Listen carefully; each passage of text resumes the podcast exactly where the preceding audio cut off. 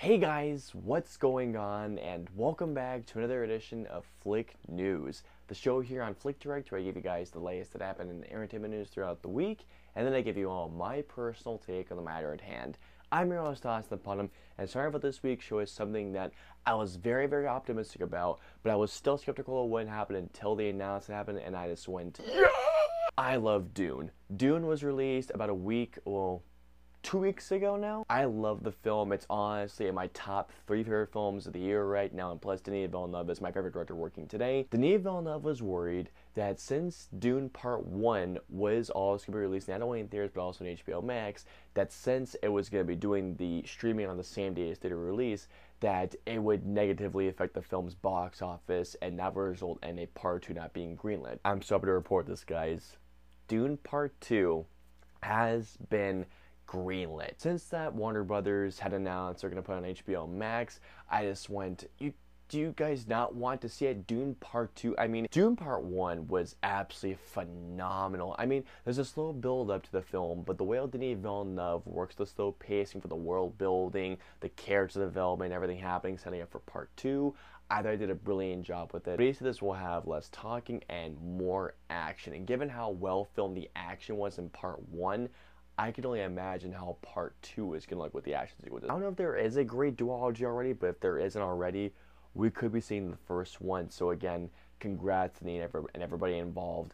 Dune Part 1's amazing. Cannot wait for Dune Part 2. Going on to our next news story of this week, I'm surprised this wasn't already announced and it's finally announced. I mean, the potential here is absolutely amazing. I don't know about you, but I love A Quiet Place and I loved A Quiet Place Part 2. Both of those films are so darn good. I actually kind of prefer the Part 2 slightly more of the first film. I could totally see a game within the world of A Quiet Place. I can totally see it happening. I mean, a world, essentially a stealth-based horror game, I can totally see it happening. Well, apparently, finally, a Quiet Place video game is in the works from, I believe, Saber Interactive. Saber Interactive is the studio behind the World War Z video game, which is a lot of fun. I mean, if you haven't played World War Z, it's essentially Left 4 Dead reskinned, essentially. There is so much potential for a Quiet Place video game, and knowing that Saber Interactive is handling, this could be either very good or very bad, because like I mentioned, World War Z is essentially a reskinned Left 4 Dead. It's a fun reskin of Left 4 Dead,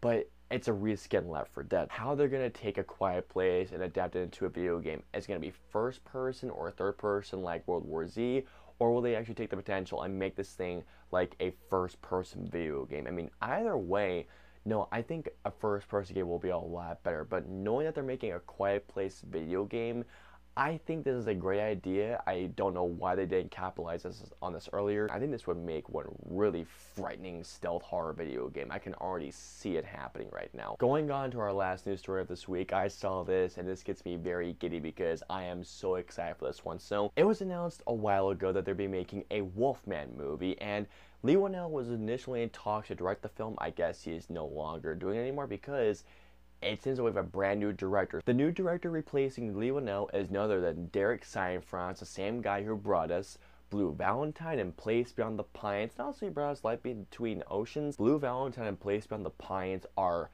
freaking fantastic. I think he also wrote the story for Sound of Metal, which I've heard great things about. With Derek Cianfrance's direction and with Ryan Gosling's acting, this could be one gritty Wolfman movie. I mean, I was actually just watching The Wolfman for Halloween, and this could be really something special. This is some good news right here. I can't wait to see what Derek Cianfrance makes of The Wolfman with Ryan Gosling. This could be really freaking cool. I'm excited, man. And that's gonna wrap it all up for this week's show. Please comment and let us know below starting off. How do you feel about Dune Part 2 being greenlit? Are you excited or do you think that it should be greenlit? If so, really? I hope you all enjoyed this week's show. If so, hit that like button, also share, and don't forget the subscribe button and the notification bell for every latest video from us goes live. If you guys want to see our previous two shows, please click right there or right there. And of course, until next week's show, we'll see you guys next week. Have a great week, guys. Hit like, smash subscribe, and get notified for when our reviews, interviews, and news go live.